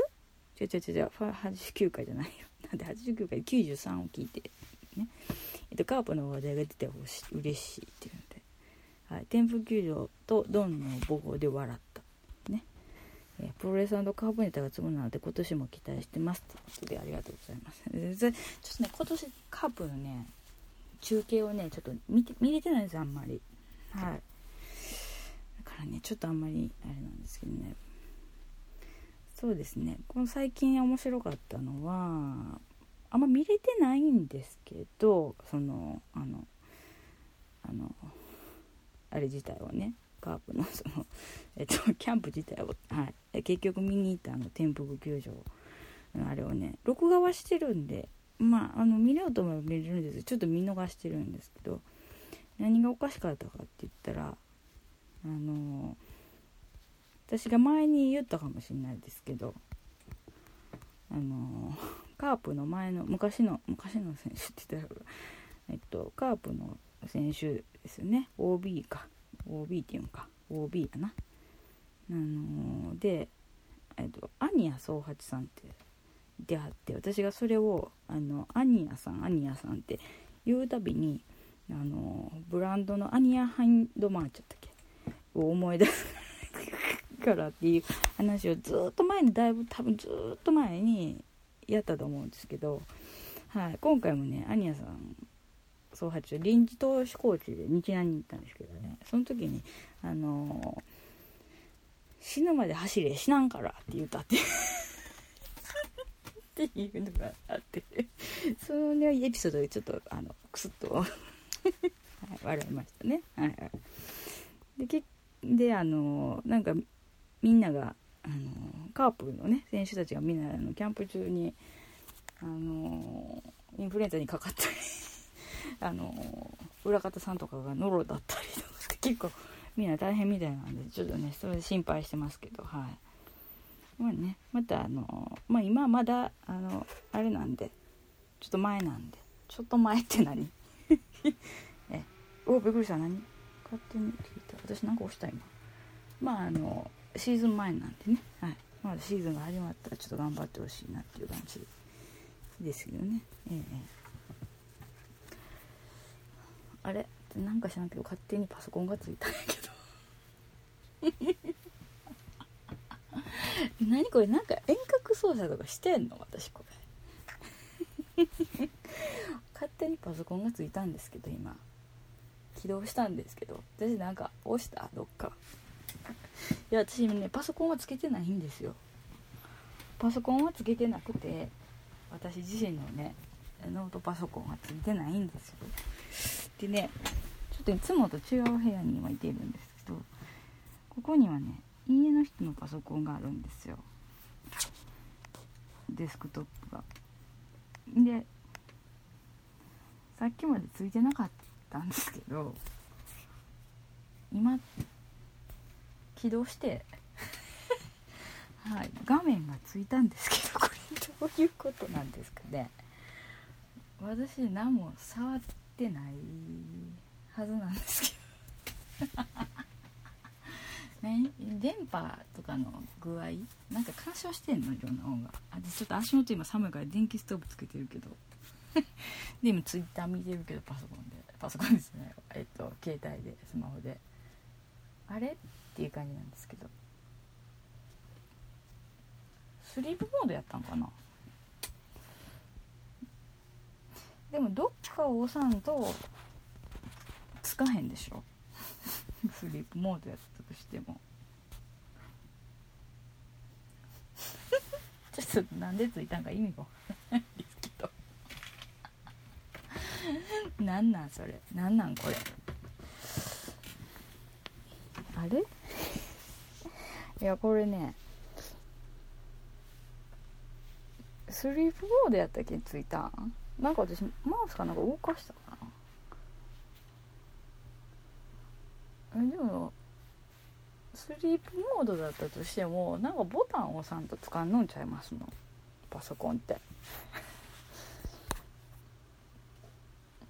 で今まで何にもなってなかったけど。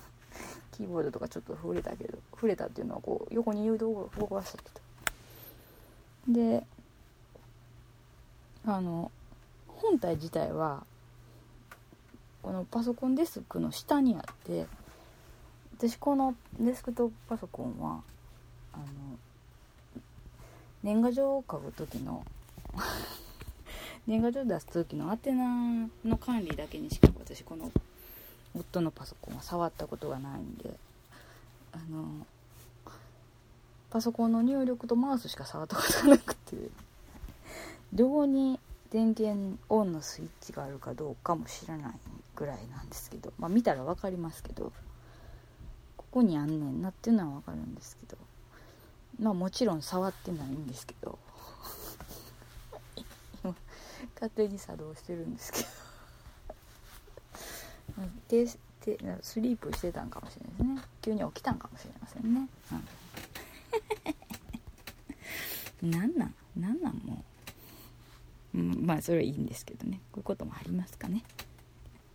はい、というわけであのはいそうなんですよ。はいなのでツイツイッターでねそうやってあの発言してくださってるのありがとう。プロレスね。プロレスネタもね最近見てないけど私ねずっとねあの重心サンダーライガーって選手は昔からなんか好きなんですよ。なんか安定したキャラっていうか。はい。であのライガー選手自体がプロレスめっちゃ好きじゃないですかあの人。でいろんな試合とかであの実況席に座る時ってあるんですよね。で実況席であの実況してる時にめっちゃ興奮してて「すげえなプロレス」みたいな「すげえ試合だな」とか言うんですよね。これプロレスだよなってすっごい盛り上がって実況しはる時があるんですけどその声がね誰かに似てるってずっと思ってずっと気になってるんですよ。でねずっと考えてるんですけどねあのまあ、例えばこういう人じゃないですかっていう意見をちょこちょこ頂いてるんですけど似てないがえっとえっとねスターダストレビューの根本要さんとかあと誰やったかな。誰やったかな。えっと全然思い出さない。あとね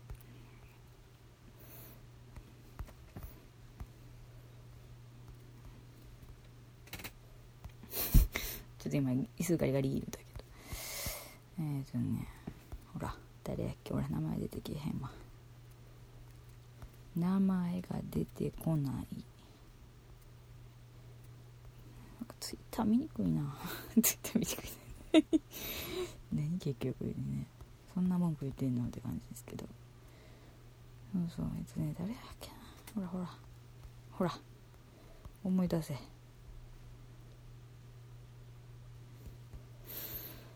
うんと。全然思い出され 全然思い出されびっくりするぐらい思い出されなんでえー、っとね。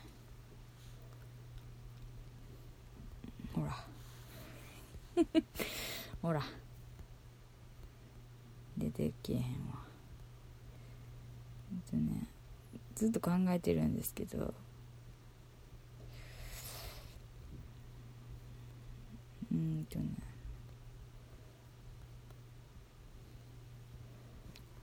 なんでこんな出てけへんかな。あデューク・サライエって言ってくださってた方もいましたね。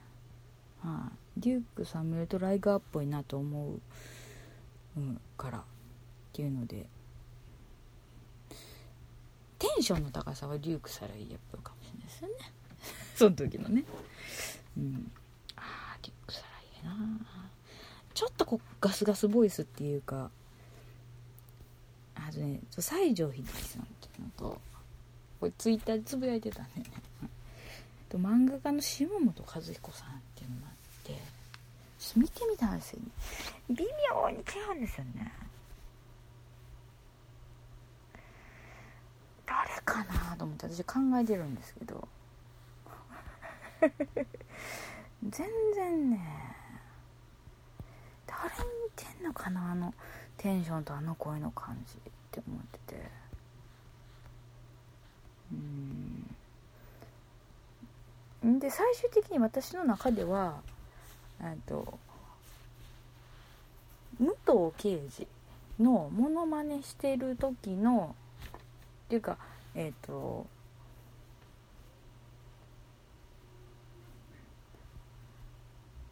今ぼっとした。えっとえっと神奈月が真似してる武藤刑事かなって思った。はい。けどかなって思ったんやけどやっぱ違う気がするんですよね。だから結局ライガーなんかな。もしくは誰かものすごいあの個人的な私の知人か。多分誰か分からへんねんけど誰かこれ聞いたことある声というか喋り方やでんなってずっと思ってるんですけど実はライガー選手そのものやったでしょ。っていうのでずっと悩んでます、はい、悩んでるっていうかまあ思ってますね、はい、あと、まあ、ライガー選手だけじゃなくて、まあ、髪が割と長い選手になりがちなんですけどあのだんだん試合とかでこう汗でこう髪の毛がベッターっとする感じ。が結構気になるっていうね、はい、だからあのロス・インゴ・ベルナ、えー、ロス・インゴ、えー、はいロス・インゴ。言えてないやん。やっぱり言えてないやん。あれ。ミント。内藤選手ね。新日の。ロスインロスインゴまで言って本当ロスってください。ロスプリモスとか。そっちの昔の歌謡曲のグループの方が出てくるんです。ロス、うん、プリモスとか。違うんですよ。ロスインゴベルナブレスでハポン。やっぱりミント言われへんっていうね、はい、の内藤選手のその髪型見てたらライオンって思うとかいつもなんかライオンがちらつくっていうね。動物のライオンがね。はい、ディスってるんじゃないですよ。でまああとライガー選手がそのえっとマスクを新しくもう何年も前ですけど変えてあのマスク自体にこう髪の毛とか毛が生えてるやつに変わったのであの試合中とかあの試合前後の時、まあ、前後っていうか後ですよね。試合後のあの汗で髪がベロンって張り付いたりこうね汗でこう濡れた髪の感じが、え、やっぱ新しくマスクになって違うなって思う。この話したかな前。もしかしたらしたかもしれんね。けどはい。まあそれはそれでよかったかなっていう。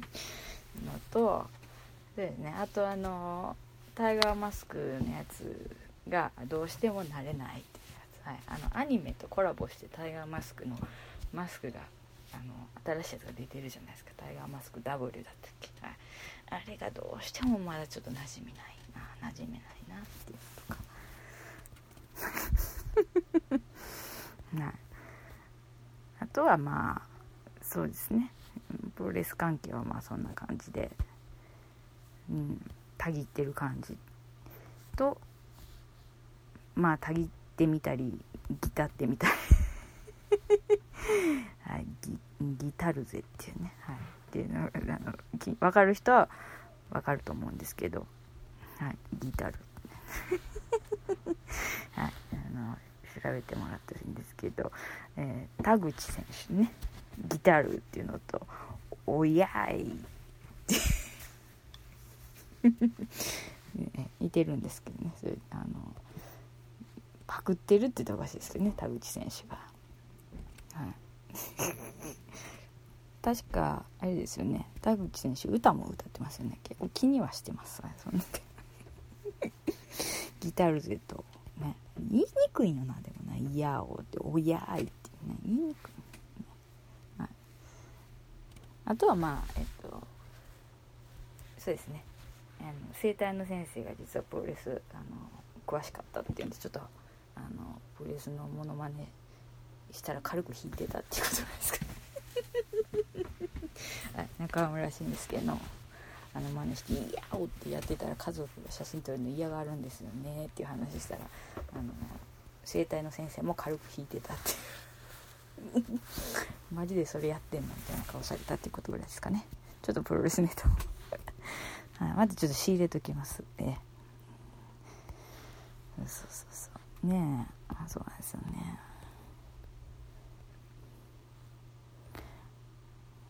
まあどうでもいいって言ったらあれなんですけど、まあ、最近割と世界中がちょっと物騒な感じになってきてるじゃないですか。であの北朝鮮のキム一族の話とかをする時に名前がこんがらがるから。あの必ずあの一族の家系図出して出しながら見てる。あの話すっていう。ありますよね。この間ちょうどだからあの暗殺事件があった日があった次の日かなんかに美容室行ったんですよ。で美容師さんとあの話してて「そうやそうや」ってなったんですけどジョン、うん、えジョンなもジョンとか。あの辺がだんだん分からへんので「えジョンジョン？え？みたいな「イルソン。なんとかってこうだんだん分からなくなってきて最終的には2人でスマホで検索して見ながら話すってこれあるあるじゃないかなって思うんですけどね。うん、あのねいろいろちょっと物騒な話ですね。なんか映画かなみたいな映画の話かなみたいな気がちょっとしますけどすごいですねあんなことまああんなことって。言うとおかしいけどねえなんかちょっと怖いでしょはいでねもう最近でまああとね何かあったかなと思って考えてたんですけど私のちょっとメモにそうやな。ないね。今朝やな。今朝ねあの見たんですけど福井市の浄土真宗のお寺でテクノ法要っていうのがあるっていうので、はい、なんか月に何回とかってまあ決まってですけどあの元 DJ の住職が、まあ、お寺を継ぐために家に帰ってきて話かいつまんで言うとですよ。であの住職としてやってるんやけどやっぱりなかなか檀家さんだけではあのお寺を維持していくのは難しくなってきたと。お布施とかでね。で若い人のお寺離れみたいなのもあってっていうのでその昔のこの昔からのその DJ とかっていうののところからテクノでこうプロジェクションマッピング的に仏像のところライティングバーしたりとかしてであの自分のその DJ 技術を使ったやつであの音楽をやってであのお経をあげるっていうテクノ法要っていうのをやってるらしくてそれをねやってたんで見たんですよ私も。で、まあ、現代の技術を使って、まあ、極楽を表現するという。で、まあ、ちょっと新しい、まあ、まず知ってもらうことからみたいな感じのことをこうやって言ってて。へえと思って見てて。で、まあ、なかなか出来も良かったんですよ。ライティングの感じとか。でお経ってその何ですかこうゆったりした感じでバーッとリズムまあ刻んでいくっていうとおかしいですけどもともと護衛歌とかってあるしこう歌に乗せてというかね節つ軽い節回しつけてこう言うっていうのがあるから割といける感じかなと思って見てて。でももちろんそれを取り上げててまあこんなんやってますよってでまあ新しい形ですねっていうこととまあまあ、あの自分はいいと思うっていう人といや僕は昔通りのお経がいいですっていう人とこう、まあ、賛否両論みたいな感じもありますけど、まあ、こういうのがありますよみたいな感じの感じで取り上げてたんですけどあのふとね思ったんですよ。その現代の形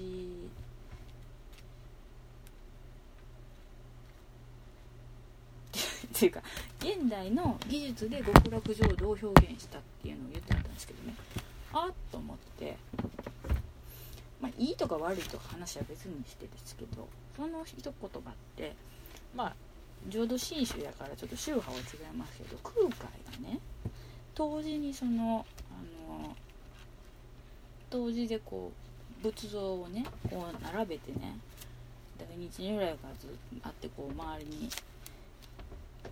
十二神将とか他の仏様をバーッと並べてこう曼荼羅を立体でこう表現してみたいなこと言ったと思うんですけど。ちょっとちょっと当時の資料が今ここにない。からあれですけど。であって。もう何言ってるか分かんなくなってきましたね。これね。もう。当時の立体曼荼羅というか。あ落ちた。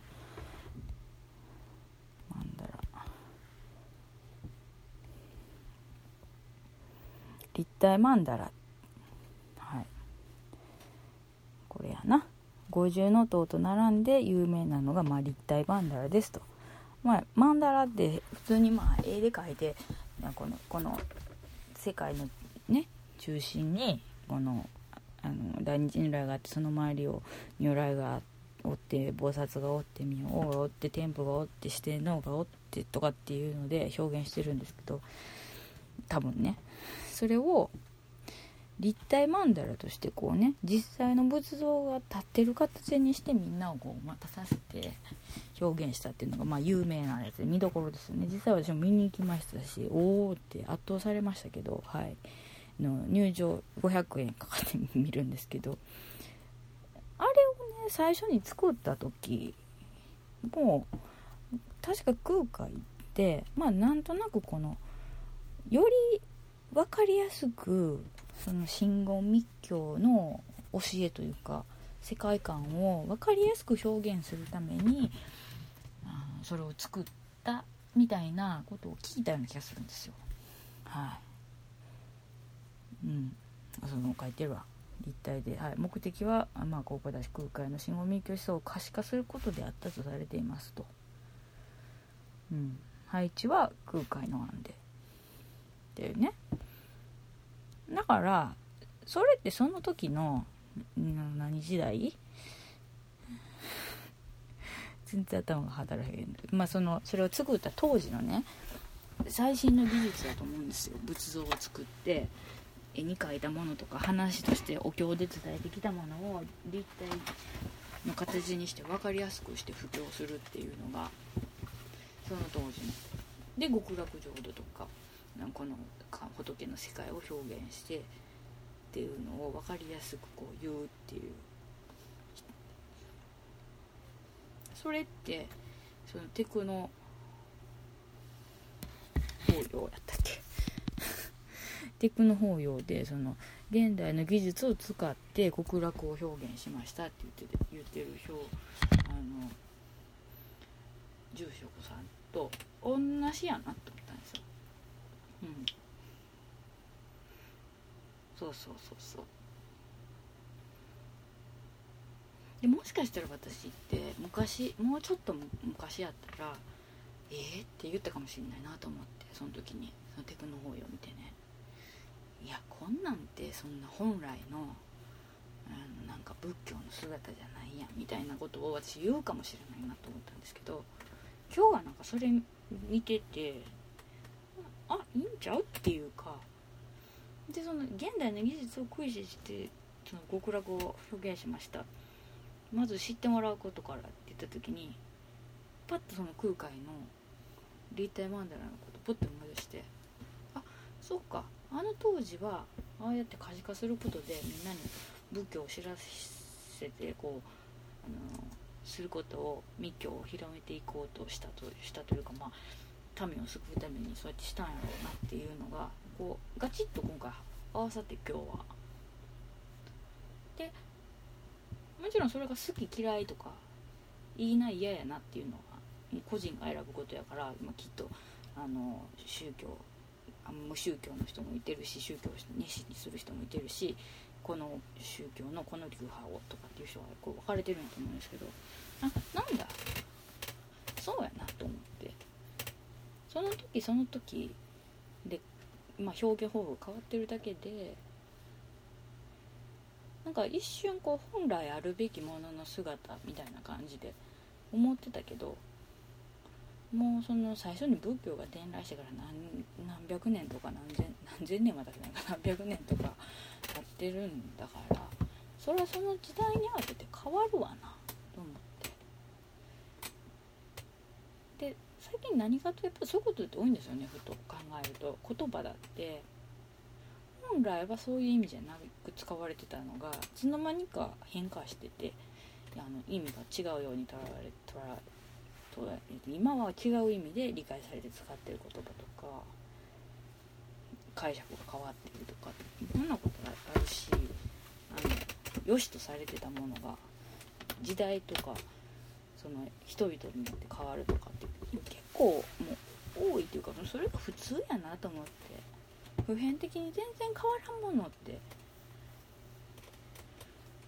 ものすごい数限られてんのかなと思ってその何て言うんですか？基本的にその何て言うのか？な他人を殺しちゃダメとか。問答無用でそれはダメとか。問答無用で理由なんかないけどいいとか、うん、理由っていうかまあやったらあかんこととかってもうすごく数少なくてやっぱ時代によって変わるんやなっていうのを一つ思ってなんかすっと巣に巣に落ちたやって。腑に落ちた感じがあって。だからそれがいいなって思う人はきっとそれがいいなと思ってもっとこうお経とかお寺とか仏像とかに親しむやろうしそれが嫌やなって方は別に普通のあのお経をあげてくださいって言うやろうしまあそういうので自然と選んでいくから。あの他の物事でもそうですけど支持する人が多ければ支持され続けていくしあの大衆的に広がってね。ももちろんその細かいスペースで支持していく人もずっといてると思いますけど。でみんながもうこれは絶対あかんでっていう話になったら廃れていくものじゃないですか。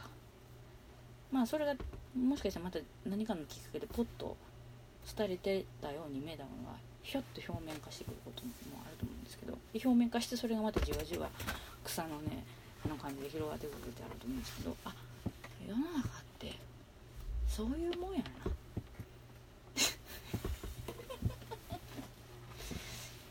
って思ったっていうこととあとね仏様が実際にこういてはってでそのまあ浄土真宗ですからご本尊は多分阿弥陀仏様なんだと思うんですよ。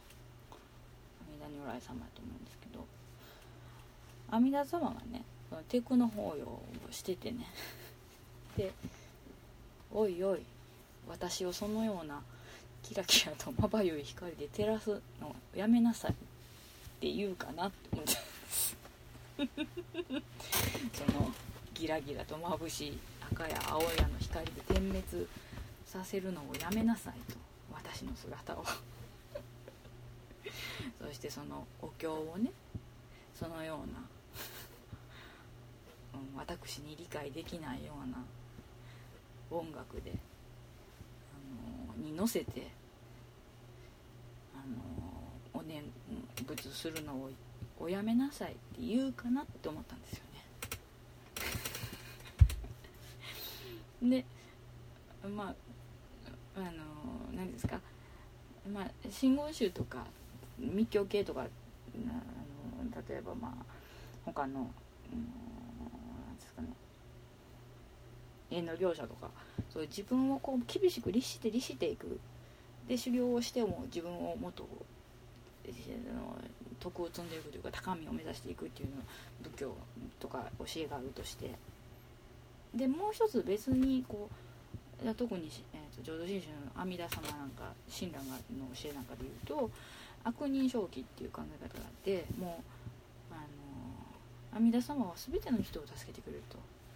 善人はもちろんあの悪人であってもその人が気づくのうちにこう救い取ってくれるぐらいの存在であるっていう超越した、まあ、悪人正気ちょっと私が解釈間違えてるかもしれないですけど言わんや悪人のとこってあるんですけどね。そういう存在の何て言うんですか人々をあの救い取ってあげ救ってあげましょうっていうね天に水かきがあって誰もこぼすことなく救いますよっていうことを 言ってくれてるね。まあお念仏はしてくださいよみたいな感じですけど。念仏は唱えてよねみたいな感じですけど、まあ、念仏を唱えることをしないものですら助けようっていうぐらいのありがたい人だったりとかっていう仏様とか神様っていう存在の人がね。例えばテクノ法要だったりとか例えばまあ何ですか？あの、まあ、いろんな形であの教えの今日教え方変えてきたりとかしてね。伝える人に伝える方法が変えてきたりとかした時に「おいおい ちょっと待て」って言うかなって思って。もともとその何て言うんですか？仏様のその教えっていうものが難解でものすごくこうちゃんと勉強してないものにとってはわからないじゃないですか。それをまあ知ろうとする人はその例えば熱心に本を読んだり修行したりとかすると思うんですけどまあお念仏唱えるとかお経唱えるとかってこともあると思うんですけどねそれをまあいろんな形でしたりしなかったりするっていうことで仏様が「おいこら」って言うかなって。っていうのをぼんやり考えてたんですよ。で私の中ではそのまあテクノ法要を例にとって言う言いますけどね。その眩しいまばゆい光で私を照らし この今までとは違う雰囲気の曲を流してお念仏をみんなに伝える姿伝えようとしているものをならぬよって言うかなと思って。言わへんのんちゃうかなって思ったんですよ、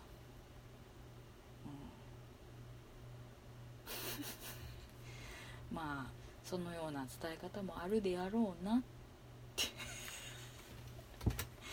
って思ったんですよ。本当のそういう仏様とかいうありがたいこの煩悩に満ちた人々を救ってくれる存在だとしたらね。はい。って思ってたらこの間あの私遠藤周作の「沈黙」って小説今映画化されてるやつを、まあ、見ようと思っててでその前にやっぱ原作読みだって原作読んだんです。これ言うた？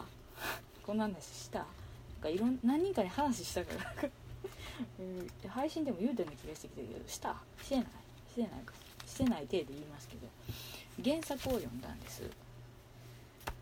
まこれがあの思ってた以上に面白くて結構最初の方ちょっと手こずりましたけどバーって読み進めたんですよ。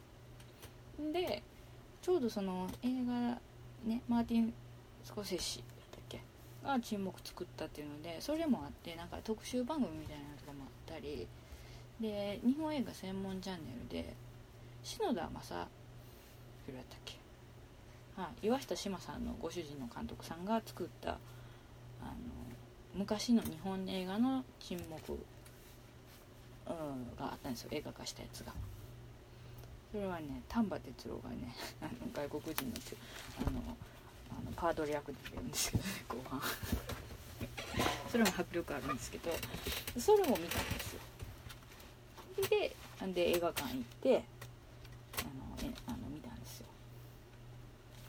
ほんであの遠藤周作と歩く長崎純礼っていう本を買って。えー、その私昔からキリシタンにはちょっと興味があったんでね。キリシタンとか隠れキリシタンにであの映画評論家のあの町山さんがやってるあのラジオの解説のラジオとかネットラジオというかネットでやってる解説のやつも聞いたんですけどでまあなんせ今ちょっと沈黙でこう宗教とかキリスト教とか、まあ、もちろん仏教とかその、うん、日本にそのキリスト教は根付かないぞって言ったやつとか結構心に響いててそれをこうちょっとかぶれてるんですけどそういう時にこれネタバレになるから言った方がいいかな言わん方がいいか。言おうか。あのね踏み絵をねこう踏ませようとするわけですよ。でその時にねあのまあ自分のこうあのねあのパードレってそのあの近況の時代の長崎にやってきた、あの修道士というか、はい、神父のねがやってきてで踏みを踏んで、あの形だけでもいいから踏みを踏んでキリスト教を自分は捨てるというえというかいや形だけでもいいからしろと言われるわけですよ。で踏みを踏まそうとさせられるんですよね。でその時にこの踏み絵の中に踏み絵にこうね踏み絵ってあるでしょうが銅板みたいなやつ。あれでねこうそこにあるキリストの顔を見て見た時にキリストがね「いや踏むがいい」と私を踏みなさいと言ってるっていうシーンがあるんですよ。それと、まあ、それがあったからもしかしたら思ったかもしれないですけどね。私をテクノに乗せて 曲に乗せてライティングしてえ念仏を人々に 聞かせる。それもよしみたいな。かなーって思って。それはちょっともしかしたら沈黙を見てたからかもしれないですね。はい、あ、何の話？これ何の話になった？うん。なんかねうんなんかねいろいろこうねちょっとね思ってるんですけど難しいんですよ。そう。だからねそう、強い気持ちを持ったものと弱い気持ちを持ったものっていうのがいてて。で強い気持ちでその強い気持ちで何かをやりこなしたりとか何か、うん、あの厳しいことに立ち向かった人って称えられるけど弱い気持ちだって何かに負けたりとか、まあ、負けたっていう形になるもの人とかそういう形になった人とかされた人とかっていうのが大体闇に葬られるっていうかその声が届きにくいじゃないですか。これ多分遠藤周作が書こうとしてたことと通じるっていう風な意味だと思うんですけどね。だから自分私自身も弱いからなんかすごい多分これ沈黙っていう話に引き込まれてるし今取りつかれてるんだと思うんですけど。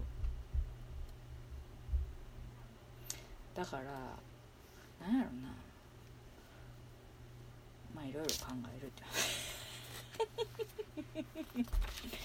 ね、人の心って単純じゃないよねみたいな感じ、はい、強いものも弱いものもないと、うん、そしてその弱いものの声が残されてないから弱いものの声を残しあの思い起こして書いていきたいっていうのを遠藤周作も言ってたみたいなんで、はい、そういうもんかな確かになって自分も弱いからそう思うという自分も弱いものと思うからそう思うというかそういう形でですね。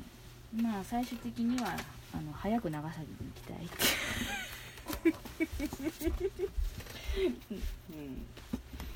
うん、長崎にはね昔から行きたいと思ってるんですけどね。なかなかやっぱちょっと行けなくて。でずっと行くんやったらゆっくり行きたいと思ってるんで。だからまあちょっと今そのいろいろ調べ物とかしてしっかりの長崎を観光する計画をその全然予定はないけど立ててます。はい。やっぱねちょっと観光ということでね光を見に行かないといけないからね。はい。まあ何にもないなんで近所のね何もない一見何もないと思われるところにもいろんなものがあるっていうことをいろいろ考えたりとかもするんで、はい、いろんなものを見てね、はい、いろんなことを考えたいなという、はい、ぼーっとした頭でね。もうほんまもうねあとあと2週間やった。らもうちょっと薬で、ね、体が慣れてくると思うんです。ほんま今ちょっとしんどいんですけどね。体がね気持ちは結構元気なんですけど薬がねうまく効いてきてない時はしんどいですよね。今なんでこんだけ喋ってるかっていうと朝は薬が効いてたから前半の途中まで喋れてたんですけどその後薬がねちょっと多分体から減ってきてきてたんですで今夕方と薬飲んだ後やからまだの夜の薬飲んだ後やから喋ってるんですけど元気出てきたんであれ何の話って言うとまあなんかわけのわからん話。ほんまわけのわからん話になったもうはい。ということなんでね。まあちょっとあのいつもにもましてまた。ちょっとわけわからないんですけどやっぱね薬減らしてるからっていうことでちょっともう許してもらえます。はい。なんか他にもいろいろ考えてたかもしれないけども全然浮かばないですよ。はい。あのねあの比較的あの副作用が少ない薬なんやけどやっぱりねめまいがしたりするんでね。ちょっと言い訳。してますけど。はい、まあ、そういうこともあるんで。あそうあとそうそうその電話のね発信音が聞こえるっていう。の何かあのご存知の方いた情報ください。